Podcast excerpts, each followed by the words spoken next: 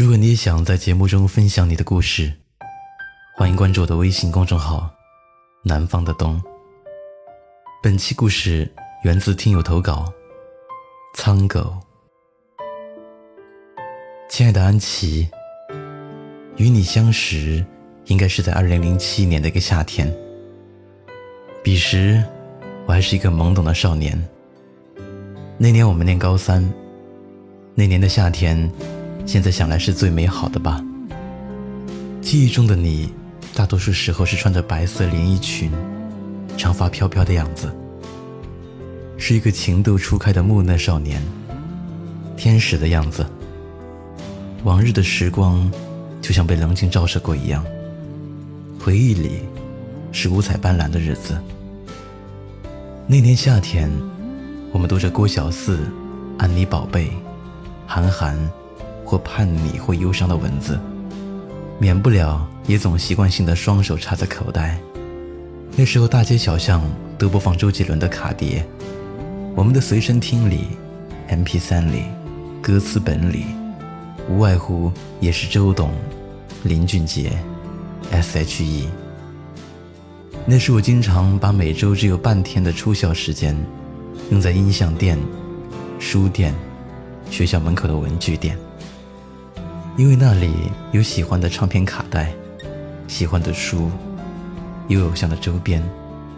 就算没有钱买到，光是看一看，就觉得十分满足。这次九月三十号，周董洛阳站的演唱会没买到票，多少有些遗憾，但这也无关紧要的。我常常意识到自己面目全非，也常常体现在这些细枝末节中。比如，我不那么热爱音乐了，也很难融入图书馆，没有了偶像。当周杰伦再一次离自己这么近的时候，不免又回忆起我们的青春时光。我们的相识，也有赖于或许都有我们共同喜欢的事物吧。怎么认识你的？如今已记不清，只是知道我们临近毕业的时候才逐渐相熟。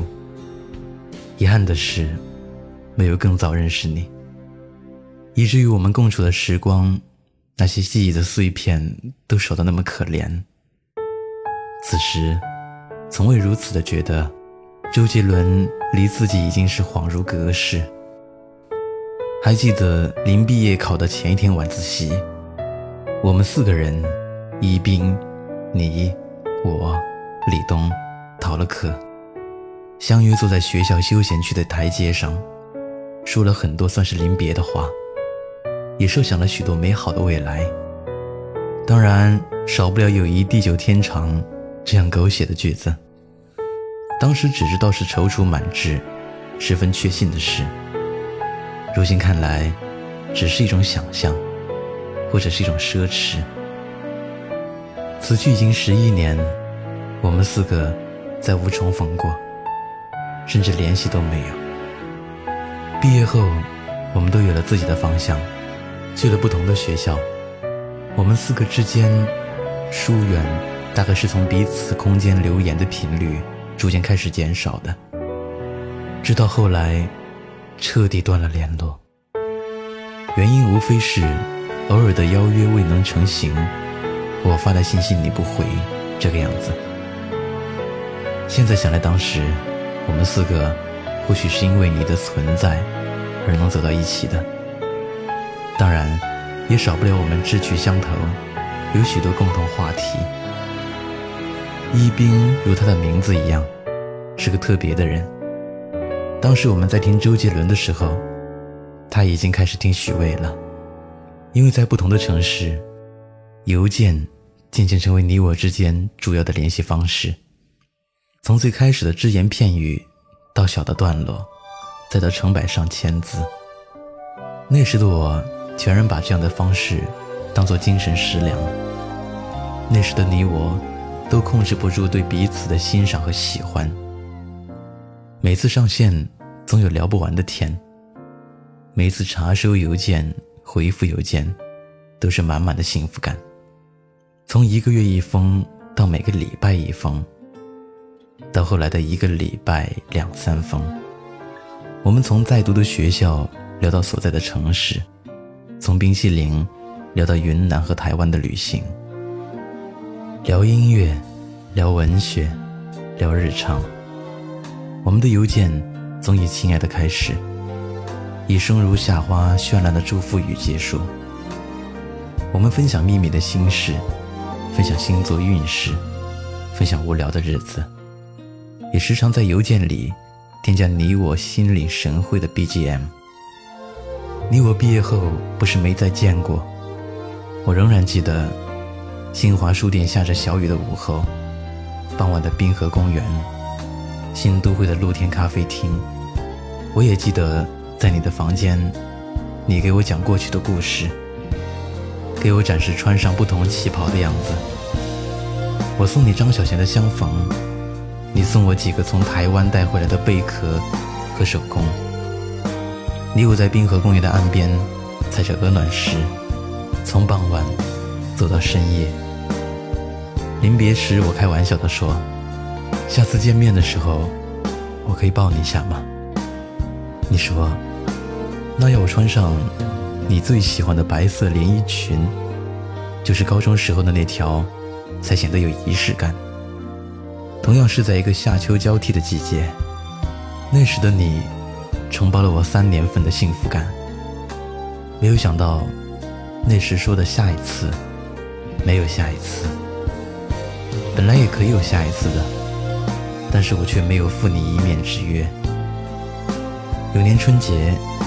你发新年祝福短信的时候说：“有空到我家做客。”我回复：“好啊。”而我却因为失业和生活的拮据，终究没有勇气找你。我当时自卑感作祟，纠结许久，心想：相见不如怀念吧。你我慢慢失去联系，是在二零一零年的夏天。没错。仍旧是一个夏天，我闲来无事翻了邮箱列表，我们的来往邮件停止在二零一零年七月八号中午十二点一十九分。